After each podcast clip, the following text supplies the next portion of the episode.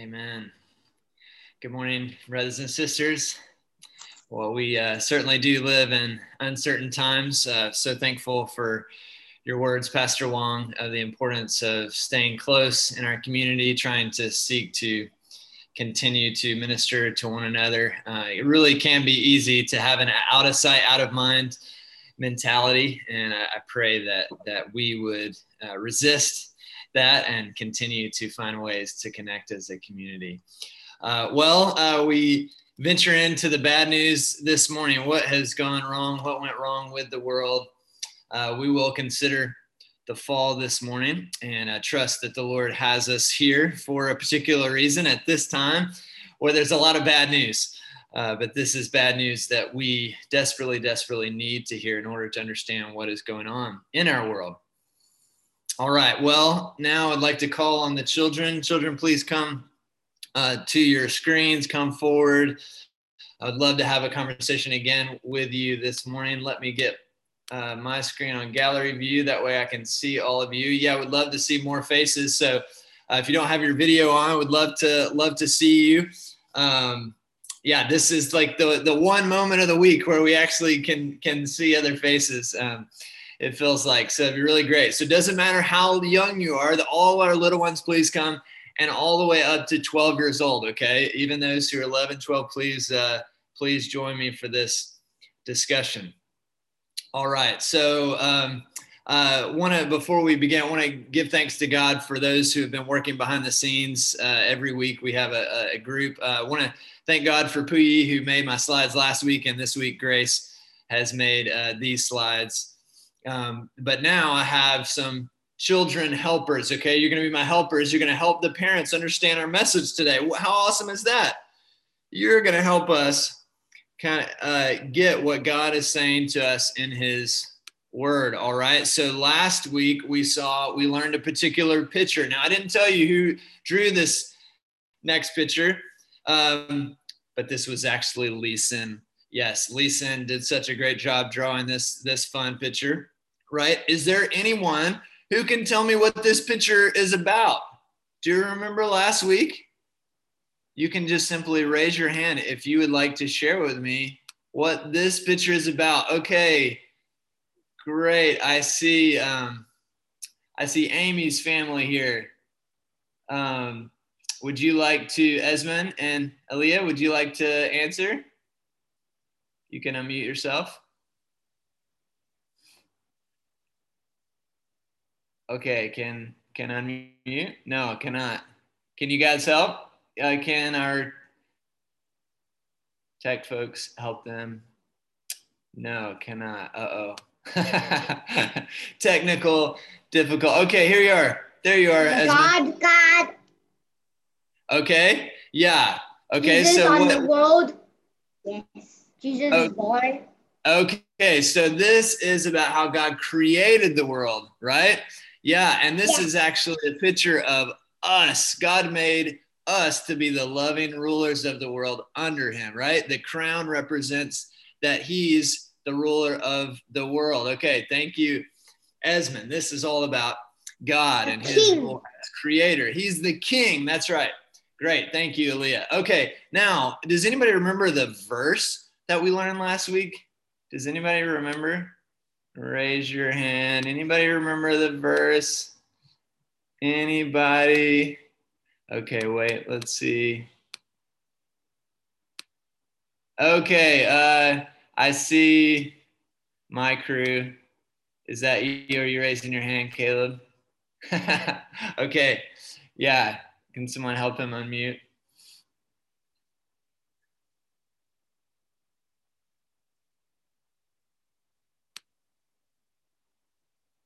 Can unmute? You're still muted.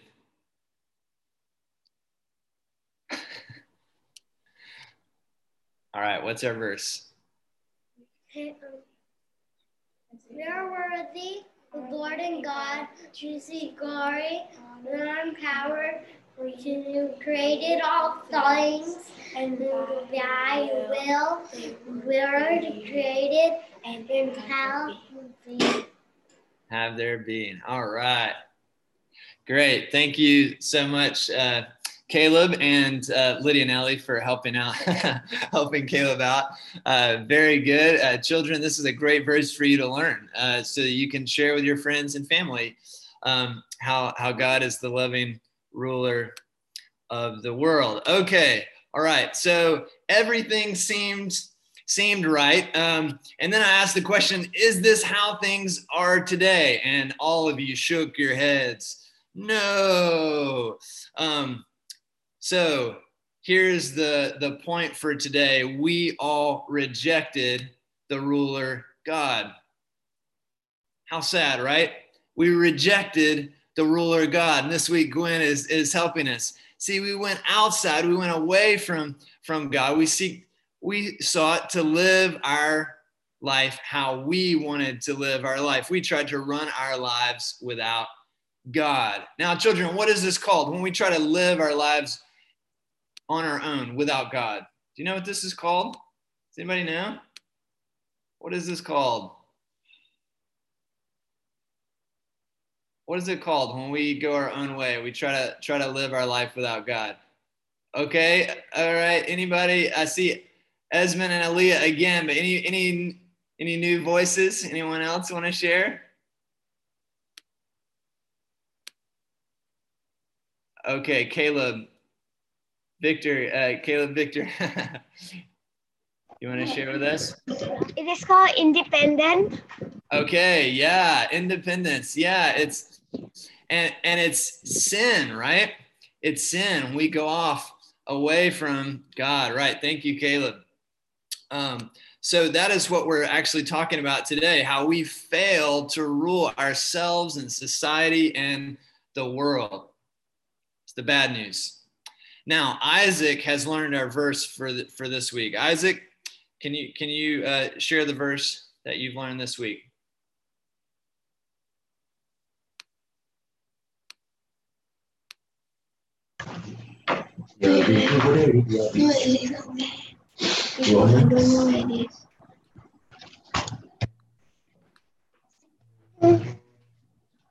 Isaac, are you there? you can read it. It's okay if you don't have it fully memorized yet. Are you there? Yeah, we.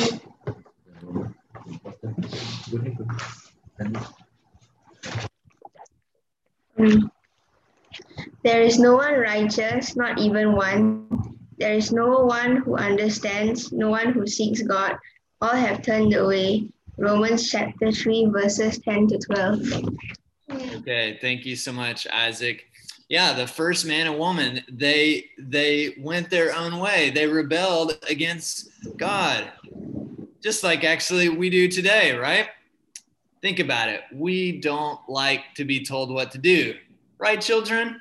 Think about it. Even this week, I bet your parents told you to do something that you didn't want to do. Maybe it was clean your room, or maybe it was turn off the iPad, and you're like, oh, no, um, I want to be on the iPad forever. Right? Okay. Um, maybe uh, some of you maybe have already started school, and maybe it was, uh, you know, do your school, and you're like, I don't want to. Right? Right? Can you imagine this? That the whole world is of people who are bent to do things their own way, who don't want to be told what to do by God or by anyone else, actually, right? So prone to think about what benefits us the most. And we can act like little gods, right? With these, with our own little crowns competing with one another, right? This is why we oftentimes get angry, right? We feel like something is threatening our kingship. This is why we're often very, very unhappy. Now, I want, I want you to imagine, children, this week, when you find yourself very angry, when you find yourself unhappy with life, it's a hard time, okay? But I want you to imagine when you begin to um, not want to obey your parents, I want you to imagine a little crown over your head. Now, when I was a boy at Burger King, they had these little plastic crowns. And I loved getting that crown. And I would put it on my head. Okay, but it was kind of silly because the crown would break in like a day, you know, and it was all gone, right? Yes, thank you, Aaliyah, for your crown. Yeah. So next time we begin to act like um, act like we're God, we can actually remind ourselves by putting a little crown on our head in our mind and kind of laugh at ourselves and say, Why am I acting like I am God? Why am I acting like I'm in charge? Next time your parents tell you to do something and you don't want to do it, say, Wait a second. Wait a second. What is going on with me? Am I acting like I'm king? Who is king of the world? God is king of the world. Remind yourself of this. Now, children, all the pain and the suffering and the injustice, the terrible things that we see in our world, it all goes back to this basic rebellion against God. By rebelling against God, we've made a terrible mess of things, right? We remember, la- remember last week, we learned that God created the world good. Now, the question is, what is God going to do about this rebellion? Right? Well, we discover that God won't let us rebel forever.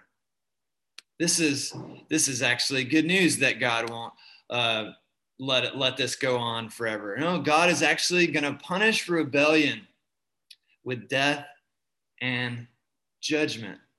It's bad news, but it is justice.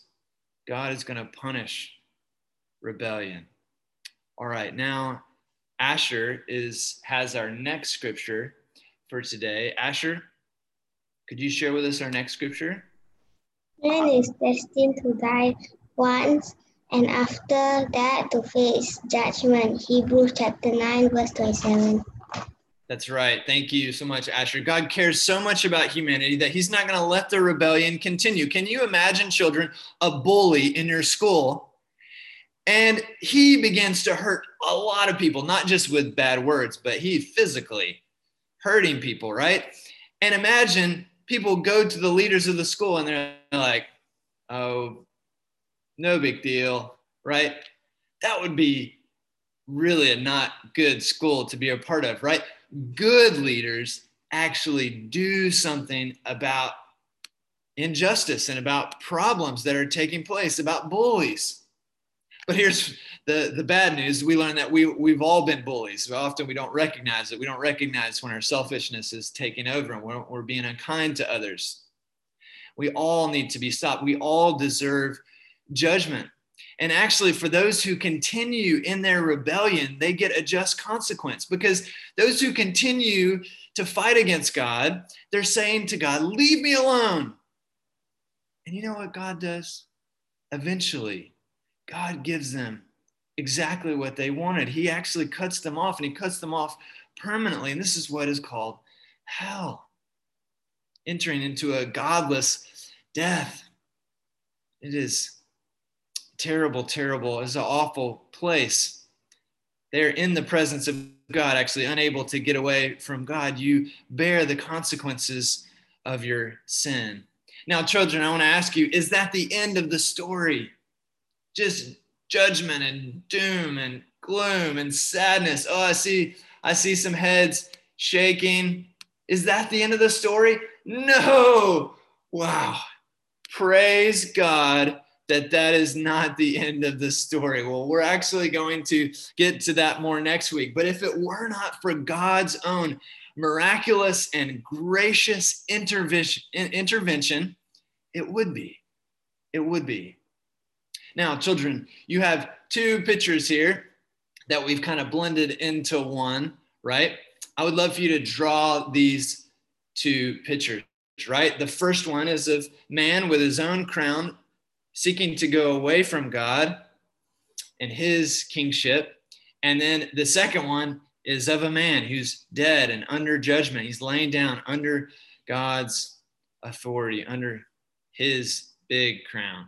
Can you do that, children? And then you can listen as you draw. Thank you so much for everyone who participated. Uh, really appreciate your participation today. All right, now let's go go to our scripture. We'll read it again. We'll try to get it in our heads. Again, this would be wonderful for you to memorize this that you can share with your friends and with your family members, and we can remind ourselves of these truths. First, Romans 3 uh, 10 to 12. There is no one righteous, not even one. There is no one who understands. No one who seeks God, all have turned away. Then Hebrews 9:27, man is destined to die once and after that to face judgment. Let's pray. Our Father, uh, we want to thank you for your word. We want to thank you for all of it, even the hard parts. Lord, we live in, in hard times. And yet, Lord, we know that your word is actually guiding us to healing and guiding us to hope. But Lord, we need to we need to take in this hard news, to understand our world, Lord, to be able to make sense of it rightly, Lord, to be able to guide others to make sense of it rightly, and ultimately that we might uh, be freed be freed from the sin, the evil in our hearts that is that has taken over our world. Lord, we pray that you would meet with us in a, in a special way as we surround your word and seek to hear from you. In Christ's name, amen. Well, this week I read an article from Psychology Today, and the title of that article was Why a Wealthy Person Shoplifts. All right. So this lady, she has encountered a number of people who who steal, uh, but this particular client, she was she was trying to understand what exactly was going on. This lady, she you know she stole a eight dollar eight eight U.S. dollar jar of olives. Okay, so thirty two ringgit or, or something like that. Um, now, why did she do this? So, as she began to talk with her and get to know her, she it was very clear it wasn't because of the money. Okay. Uh, this lady had plenty of money. It wasn't like she couldn't afford this jar of olives. Um, it, it, wasn't really perhaps because she was selfish. She actually gave a lot to charities and uh, seemed to be a very generous person. Uh, but the, the psychologist basically sums up her client's words. She says this The world has given me a bad deal. Two husbands have left me. I've been unable to keep a job that pays decently, even though I have good skills with people and organization and I write well. I don't believe I get much value back for my taxes. Shoplifting is a sliver of getting back my fair share. Shoplifting is a sliver of getting back my fair share this is actually the typical reasoning of the human heart. I, am unhappy. Um, I've been mistreated, or I feel like something has been taken from me. So I will take from others. So we, we freely take. We do it all the time. The, the assumption is that it should be mine and we begin to try to solve our problem. We begin to try to solve the world's problems. Um, and actually, we the way in which we try to solve the problems is tends to be all the wrong ways. We tend to make things worse, right?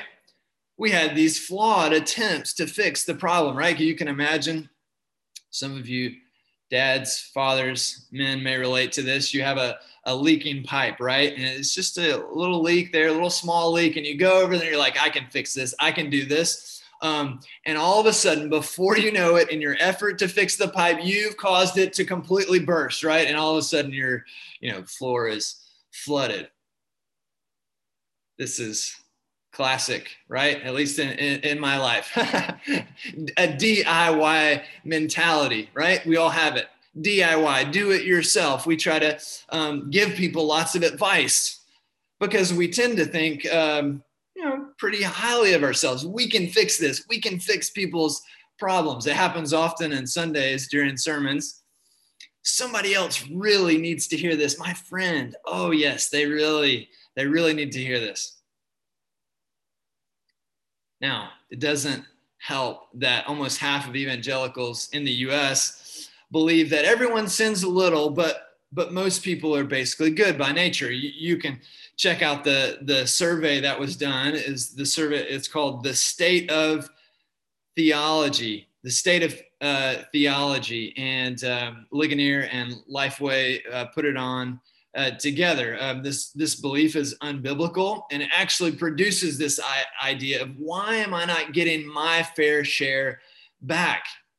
I'm doing good things. And why is God not paying me what he owes me? Right? It can lead to this mentality, it can lead to all kinds of justifying of sin. But sadly, even with a good theology, right, we can be inconsistent. We can get sidetracked. Many of you have been very saddened by all the news surrounding Ravi Zacharias, this Christian apologist who maybe had an impact on you, and yet it's discovered after his after his passing away of of being involved in, in sexual misconduct. Very sad to read some of the things that he has done, and and even also sad to read his his justification, his kind of manipulation um, to those in whom he was harassing. He would say things like, "Look, I'm working very hard. I need a break. I need I need some relief." Let it stand as a warning to us. How, this is this is so sad, right? That sin can be so deceiving. Right? We need to be aware of this bad news that it has invaded all of us we need to be very mindful of all these dangers. Now, thank God for his grace. That thankfully, everything that Ravi has said and done, um, it, doesn't disappear. God has still used him and, and will continue, I'm sure, to use his books and his, and, and his videos. But the reality is that the earthly consequences remain. His family, his victims are, are, are suffering. Many Christians have been deeply impacted. And it's just all a reminder that something has gone majorly wrong with our world. And it's while it's very easy to dismiss this as this is other people's problems, this is the crazy people out there. Um, they have these kind of problems, but we must not. Our scripture this morning is telling us that no one is righteous. We need to humble ourselves this morning. We need to realize that we've been set apart to acknowledge our need for help outside of ourselves. We cannot live as though we're immune from this deadly virus of sin. Cannot. Our passage reminds us that all have, are, have experienced this sin and, and live in this sin, that something has gone wrong with us personally and all of creation, in fact the gospel right out of the gate requires you to admit brokenness in the world, but not just that, evil in your own heart, in my own heart. Until we come to grips with this part of the gospel, we're not going to be able to understand the world properly. We're not going to be able to see things as God has taught us in His Word. We're going to try to fix things and we're going to make things worse. So let us hear God's Word this morning, a very basic truth, but has great power to free us. Your basic question is this What has gone wrong with the world? What has gone wrong with the world? Well, scripture teaches us that no one has lived under God's rule rightly. This is what the fall teaches us and, and continues to show us throughout redemptive history. And in light of the holiness of God and his greatness, this is very bad, bad news. In light of his righteousness, we learn that no one lives under God's rule wrongly. They will face judgment. There will be no peace for the one who continues in this rebellion. Now, even common grace alone teaches us these things. You, you get to know people on the street. Even this week, I, I met a man, and, and and I could see that he was deeply disturbed by some of his his own things that he had done in his past, his, his sin, and he knew punishment was coming. So, no matter what your religion, there's this sense in which I deserve punishment, I deserve judgment. And that's, that's true. For others, maybe who, who seek to disregard religion, um, many people are just simply trying to suppress the feeling, suppress the guilt to suppress what they know to be true, that they too actually have lived unjust lives and they too deserve judgment. But this morning, we need to consider more of the background. We need to understand how this all unfolded. So, Karen read to us Genesis uh, 3, Andrew as well. And in that, we see that Adam, who was to be our representative, failed the test. He was given a test at the end of chapter two. He was given a warning. Clearly, there's this kind of covenant relationship that man has with God. All the features are, are present. There's clear explanation of what is going to happen if they rebel and turn away from God. And there will be great blessing for obedience to God. This is just like any good father would do. They're called to obey, to live under God's good rule. We presume that that that as they continued to, to walk that path, they would have actually been able to experience the full enjoyment of that eternal rest, symbolized by the tree of life, which by God's grace they would have been able to partake. While in the garden, they were not in the fullest state. Last week we talked about how awesome it was, God's creation, but it, we weren't at the height. They were actually able to sin. It's critical for us to think about and to understand and to know that they needed to obey on the bare word of God. There was no physical evidence from that tree that that one was bad. There was no decaying fruit, right? Charles Hodge helpfully says that Adam would have had, had, had to have obeyed for the sake of obeying. His obedience was more directly to God and not to his own reasoning. Well, the tree, according to Eve, looked desirous. It was a delight to her eyes. And so then, as soon as they began to reason outside of what God has said, their reasoning begins to take them in unhelpful places. They begin to think, what could be wrong with this? It looks good to me. So she took and she ate and she gave to her husband who was with her. This slow and subtle development of rebellion. This is how it happens. We we tend to not just begin, you know, coming out with our fist up, right? But it begins in the mind, and we begin to reason. And we see Adam clearly at fault, even though he's standing back completely quiet, perhaps happy and peaceful and looking like he's doing just fine. But God is going to direct him first and speak to him first, confront him first, because he is primarily, primarily responsible. In fact, he is the covenant representative who's representing all mankind. He was the one who was given the words of God and apparently didn't teach his wife, or at least in this moment, was silent when it counted.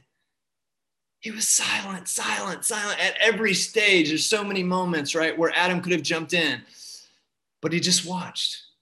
He just stood there. This too is rebellion, my friends. God created the world good, and Adam and Eve were made in his image, and they were to live in this covenant relationship with him, to obey his commands. And we see that our first parents, they failed, and we failed with them. As Herman Bavinck helpfully notes, what it means to be under a covenant representative, he compares it to the human body. Just as the fate of the whole body rests with the head, which thinks and judges and decides for all the organs, so also the fate of humanity was in the hands of Adam. This is why many call Adam a, covenant head. Now, he's just simply, here is just simply reflecting on the teaching of, of Romans 5, where Paul will make this connection a little further in our passage in Romans 5 12 to 19. Look at it with me. Therefore, just as sin came into the world through one man, and death through sin, and so death spread to all men because all sinned. For as by the one man's disobedience, the many were made sinners. Now, notice this the one man represents us and affects us. But interestingly, it also says, yet all sin, right? This too is our failure. Now we like to think of ourselves as better, right? We think if I was in his place, I would I would totally have done great. Adam, in his state of original righteousness, would fall, and we failed in him. But we are not merely judged by Adam's sin alone. The Westminster Confession of Faith is very helpful, uh, noting that also it is our own actual sins which flow from this first sin, absolutely, and make us guilty and make us corrupt. It is our own sins as well that condemn us.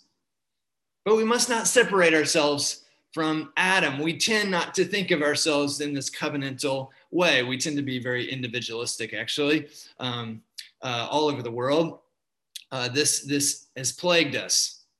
One man disobeyed, and we are all made sinners. We need to understand our connectivity to Adam. Actually, it will help us connect the whole world together. We are one people. And in this covenant of life that God would, would make with all humanity. It's not just a task, but a relationship where we're supposed to live under God's rule. It's actually going to give us the categories for the new covenant. The new covenant, you see, is going to deal with our, our problems, this problem of representation. We are going to receive a second Adam in the Lord Jesus Christ. It's going to deal with guilt and corruption.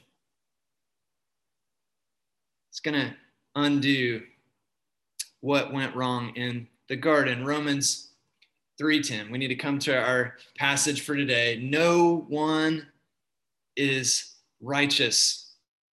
Now we all want to try to wiggle our way out of this, but but Paul knows that that we're going to struggle. So he clarifies. And he says not not even one. Not even one. This is universal. He's actually spent three chapters uh, seeking to convince both Jew and Gentile that they have all sinned and they are all under God's judgment. For all have sinned and fall short of the glory of God. Chapter 3, verse 23. Now, we need to be clear of our meanings. You know, what does the word righteous even mean? Okay, so I asked my family. It was good to go around, and um, Eliane s- said it means to be right before God. That was a, a great definition, right? Um, in our unrighteousness, we experience it in two ways, right? We're guilty before God, right? And we're also corrupt, right? This is this is this is personally, right? And also corporately by representation. And we need a new covenant head. But God is going to deal with guilt. Okay, so this guilt comes from disobedience to the law, right? Where we know that we should bear punishment. But in Christ, we know it's it's coming next week, where we are declared not guilty, but righteous, not, not in Adam, but in Christ. In Christ. God is going to deal with our guilt, which makes us unrighteous before Him but he's also going to deal with our corruption. We need a renewal of the heart. Our heart is so prone and bent to sin. We need to be transformed. Again, more on this next week. This will help us when we think about uh, the word righteous throughout the Bible, right? Throughout the Old Testament, uh, we see verses that maybe make us think that it's contradicting this verse, right? Think of Noah, right? Noah was righteous. Think of the many Psalms where the psalmist is, is referring to himself as righteous. Think of Zechariah or Elizabeth. We can get tripped up on passages like this, but it's very important for us to remember that the covenant of grace is going to come to God's people e- even immediately after they sin. We read it earlier, Genesis 3 15. God is going to promise deliverance for his people. So when we come to passages that speak of righteous, no, we need to remember that this righteousness, it means that he is taking refuge in God, just like the psalmist would as well. Just like Zechariah would. Zechariah was a priest. He offered sacrifices on behalf of, of all the people, but not only for all the people, for his own sins. So he was righteous in the sense that his guilt was being dealt with by God. He was under God's covering. But also, notice these individuals throughout the Old Covenant, they bore the fruit of grace. They had a covenant relationship with God. And they were not only looking forward to that future Messiah, but their actions were beginning to be molded and conformed to God's law.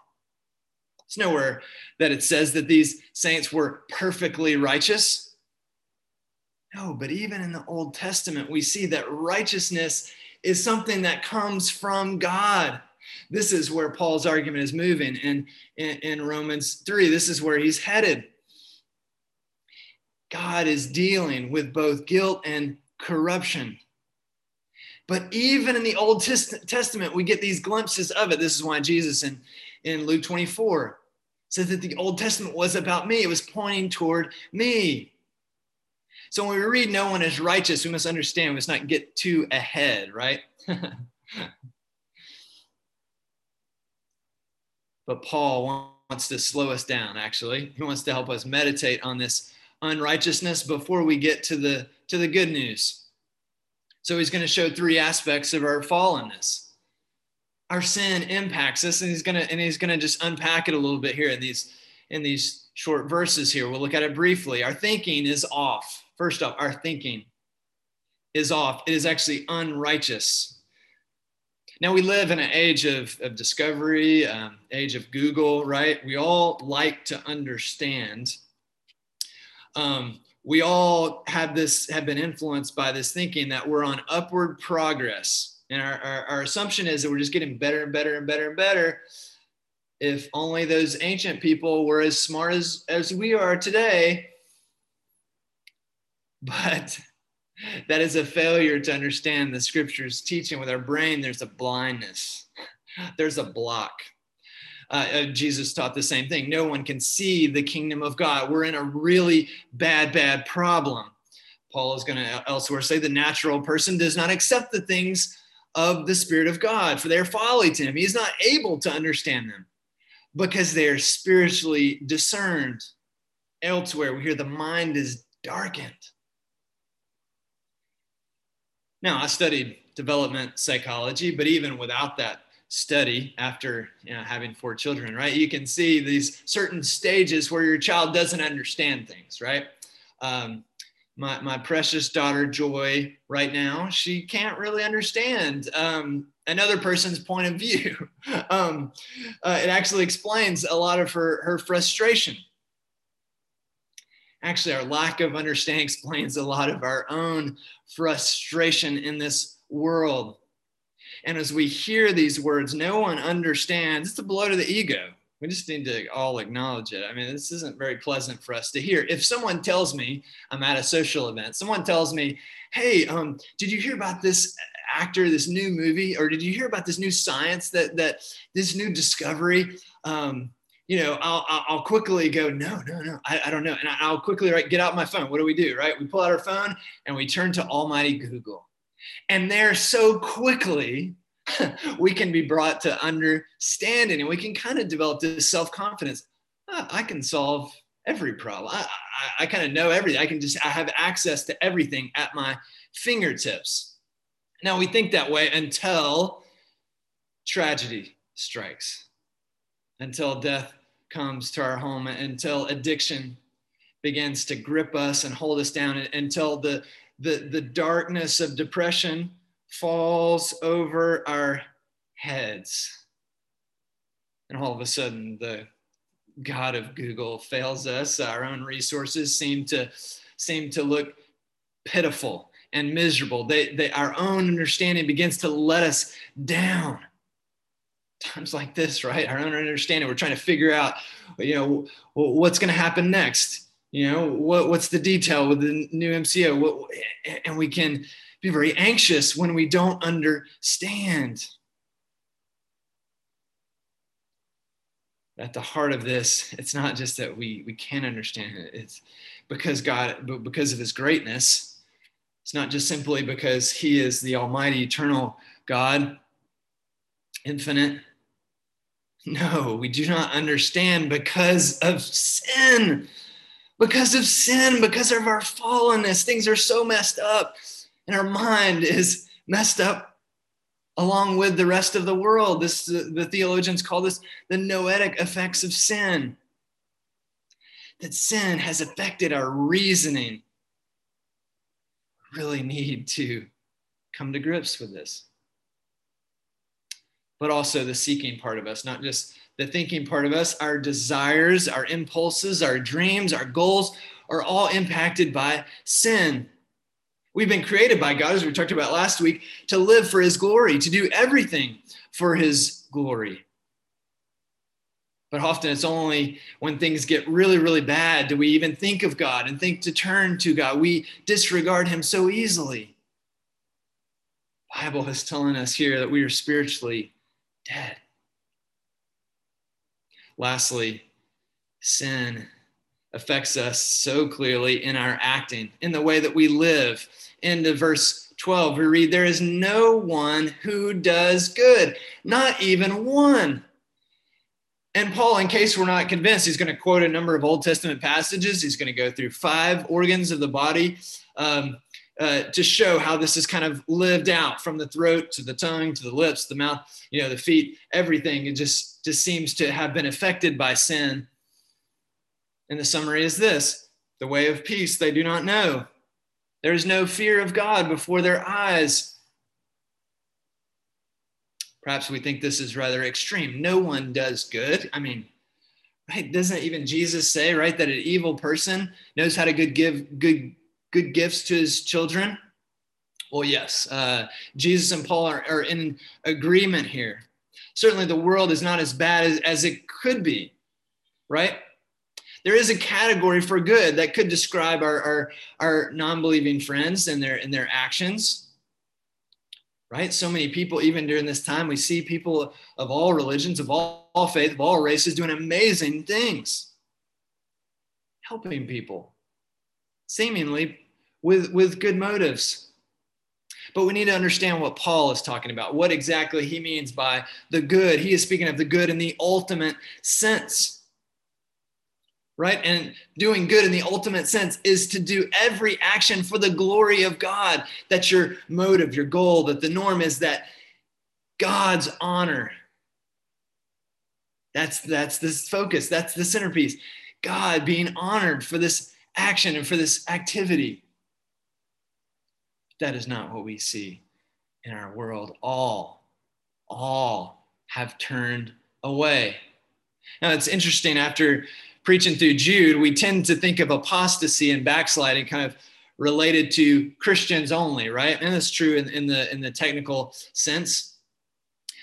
But think about this with me. We were all created to be in God's household. We all belong to the church, so to speak and all have been on the run from his household.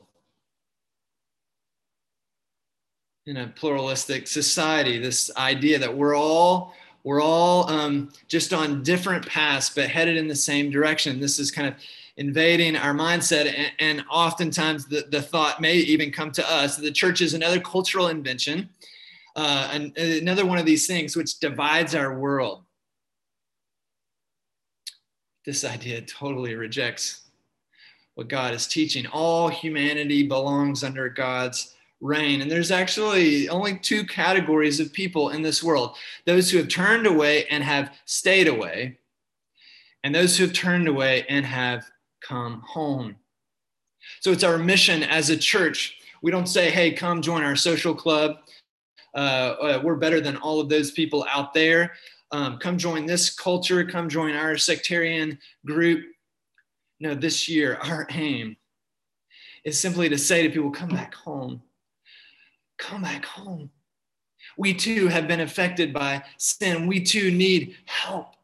We too need God's grace. And here's the thing if it would not been for his grace, we would still be wandering around with no way back totally, utterly lost.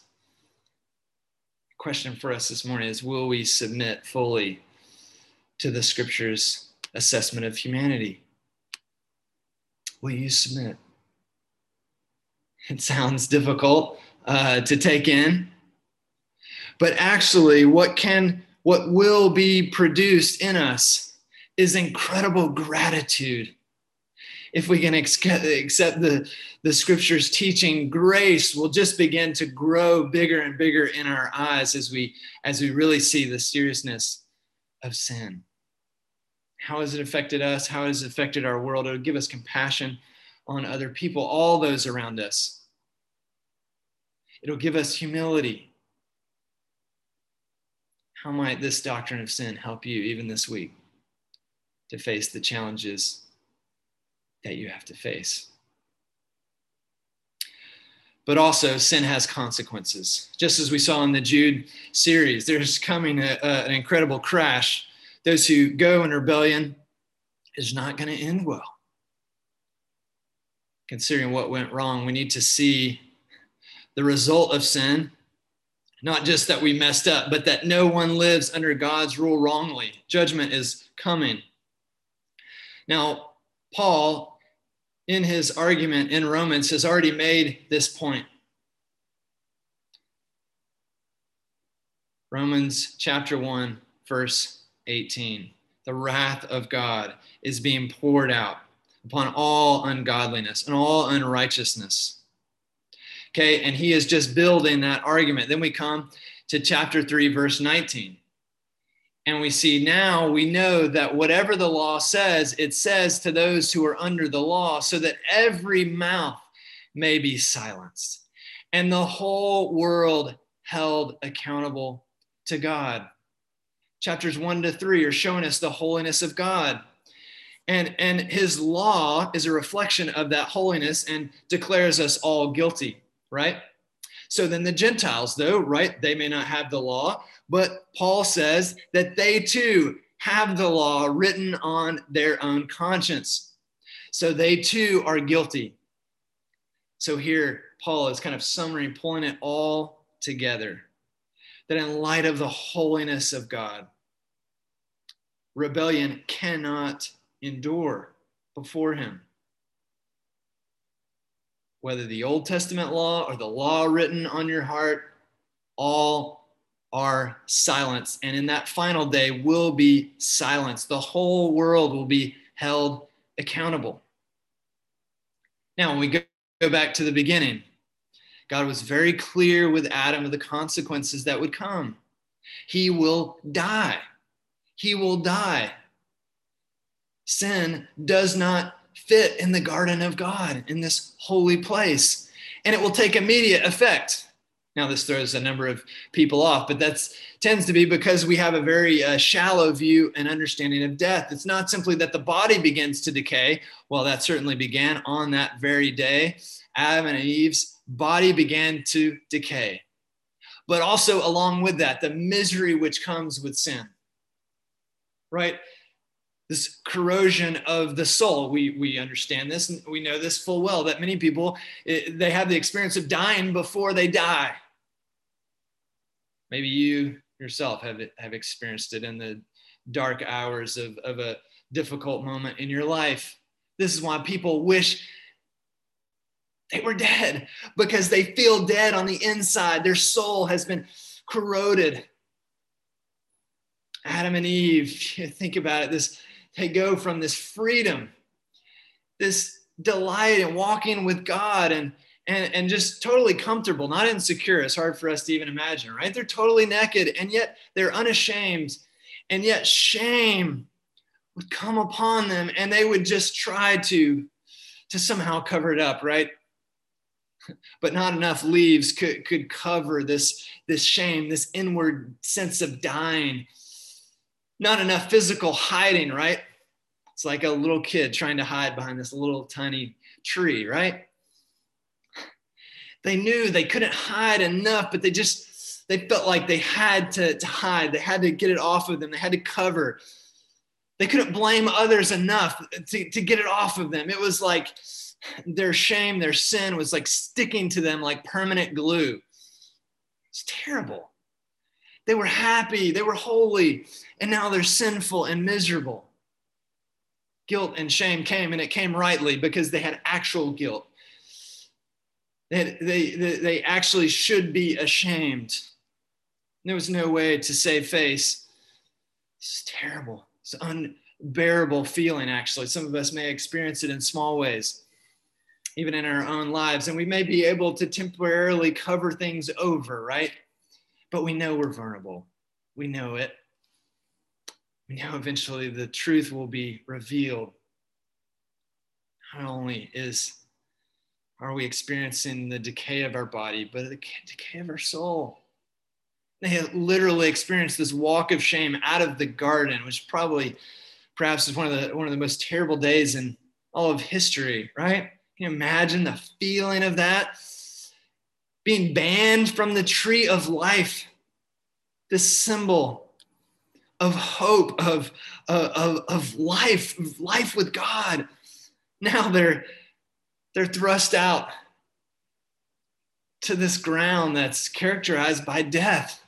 Now they are trying to plant trees, and it's hard, it's difficult.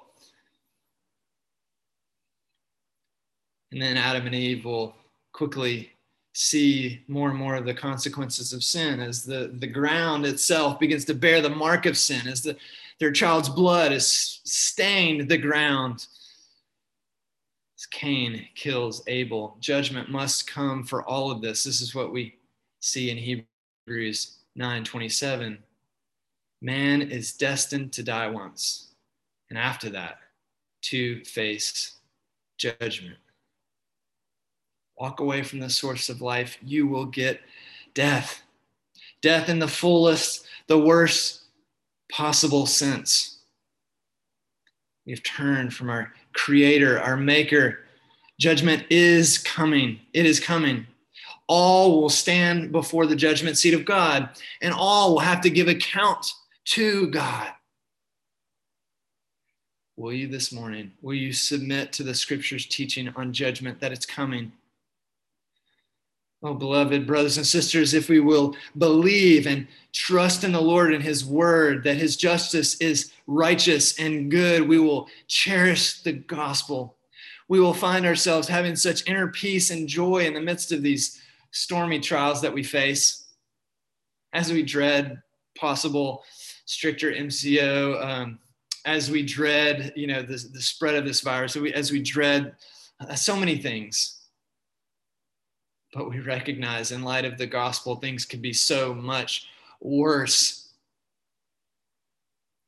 We could be under judgment if it were not for Christ, if it were not for this great privilege of being in Him.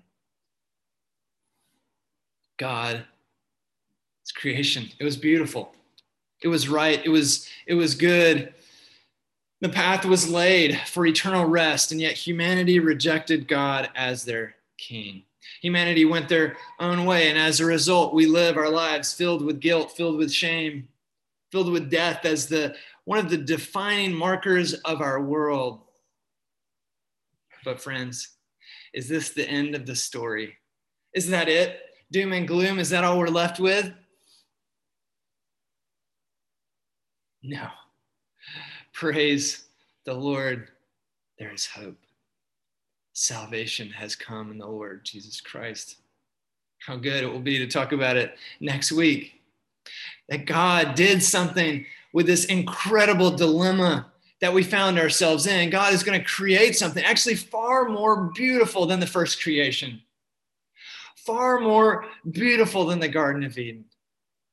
God is creating for us something magnificent but that'll be for the next two weeks. But before then, before then, how are you dealing with the pain, the ruin in our world? Did you feel it this week? Did you experience it? I certainly did. I don't have time to go into all the examples, actually. it was like I'm preaching on sin. And so I, I got a full taste of the pain and the impact of sin this week. One of those examples is that in my country, riots happened again as if 2020 wasn't enough, you know, violence, as if we don't have enough issues going on with COVID-19. Lawlessness broke out again. It is rather self-defeating, right? Here is this building, the Capitol building, that, that has been built by our very own taxpayer dollars, and there is being vandalized. We see a number of deaths on January 6th sad. how painful it is to experience the impact of sin. But but the hard part for me was realizing that this just simply sums up 2020 for, for my very own country on both sides of the political spectrum, not, not above it, both sides bear the guilt of all that has happened in our country. Sadly, not only with those painful things that happened, violence, the lawlessness, but also it's painful to watch the justification for actions and blame, right? On January 6th, the justification was um, this is our building. This is our building. We're the taxpayers, we, we paid for this building. Therefore, we can break windows. Therefore, we can cause public alarm, chaos, interrupt the government's work, provoking fear. How sad, how sad sin has affected us and our minds and our actions. 2020, there were many other violent riots, and we're and we're uh, backed with with justification. Things like this: "You take from me, I will take from you." You take from me, I will take from you. This is the reasoning of our sinful humanity. And it's so sad because it, it actually hurt everyone, right? It didn't bring healing. Or come back to the wealthy lady who stole in order to get what she thought was owed to her. Do you this morning easily feel cheated? Do you easily feel robbed in this world? Do you find yourself blaming? Do you find yourself justifying? We need to be aware that this is this is our story of the world. It's all of our story we need to acknowledge that the problem is with us. How easy it will be to say that the problem is them, it is the other. If we take that path, we're simply going to try to come up with solutions and we're just going to multiply the problem. In conclusion, I'm, I'm reminded of one of my, my favorite songs by the rapper Trip Lee. Maybe you didn't know I liked rap. um, he has a song called The Invasion, subtitled Hero. And he describes the just the bad state of the world. But then he says this. He says this, I'll close with this. Our solutions don't win. Education can't fix it. More dough just leads to more sin. Medicine is temporary Government seems so thin with all these weighty problems that ain't shrinking, they just growing. Who is adequate to save us? How about he who knew no sin? That is our hope, brothers and sisters. Let us rejoice. Let us pray. Our Father, we thank you that you've not left us alone in this terrible state of sin and misery and judgment. Father, we thank you for the Lord Jesus Christ. Father, we thank you for him. Lord, have mercy on us. Forgive us for our self sufficiency, for thinking that we can solve our own problems, for thinking that we can solve the world's problems, for thinking that if only we were in charge, we would fix all this. Lord, have mercy on us. Have mercy on us. Lord, we recognize that it is in you and you alone that we can put our hope and our trust. That only you can undo this wrong that we have created. Oh, Father, heal our world. Father, would you grant that your redemptive power would begin to make its way into our world, just as it did in the coming of Jesus, just as it did in the coming of the Spirit. And now, we want to see your spirit continue to transform more lives. Lord, we want to know this gospel. We want to cherish this gospel. And we want to give this good news to the world. Lord, that's in an incredibly miserable state. Lord, overwhelm us with compassion for the lost. Burden us, move us to speak, even in a time where it's so difficult to even think about others. Lord, we pray that we would do it. We pray that 2021 would be marked by a people of God who recognize our, the desperation in our world and a people who move toward others to point them to the hope and healing that is only found in the Lord Jesus Christ. Oh Lord, move us, move your church. We pray all this for the glory of you, our great God, our creator God, and our great Savior, the Lord Jesus Christ. In his name we pray. Amen.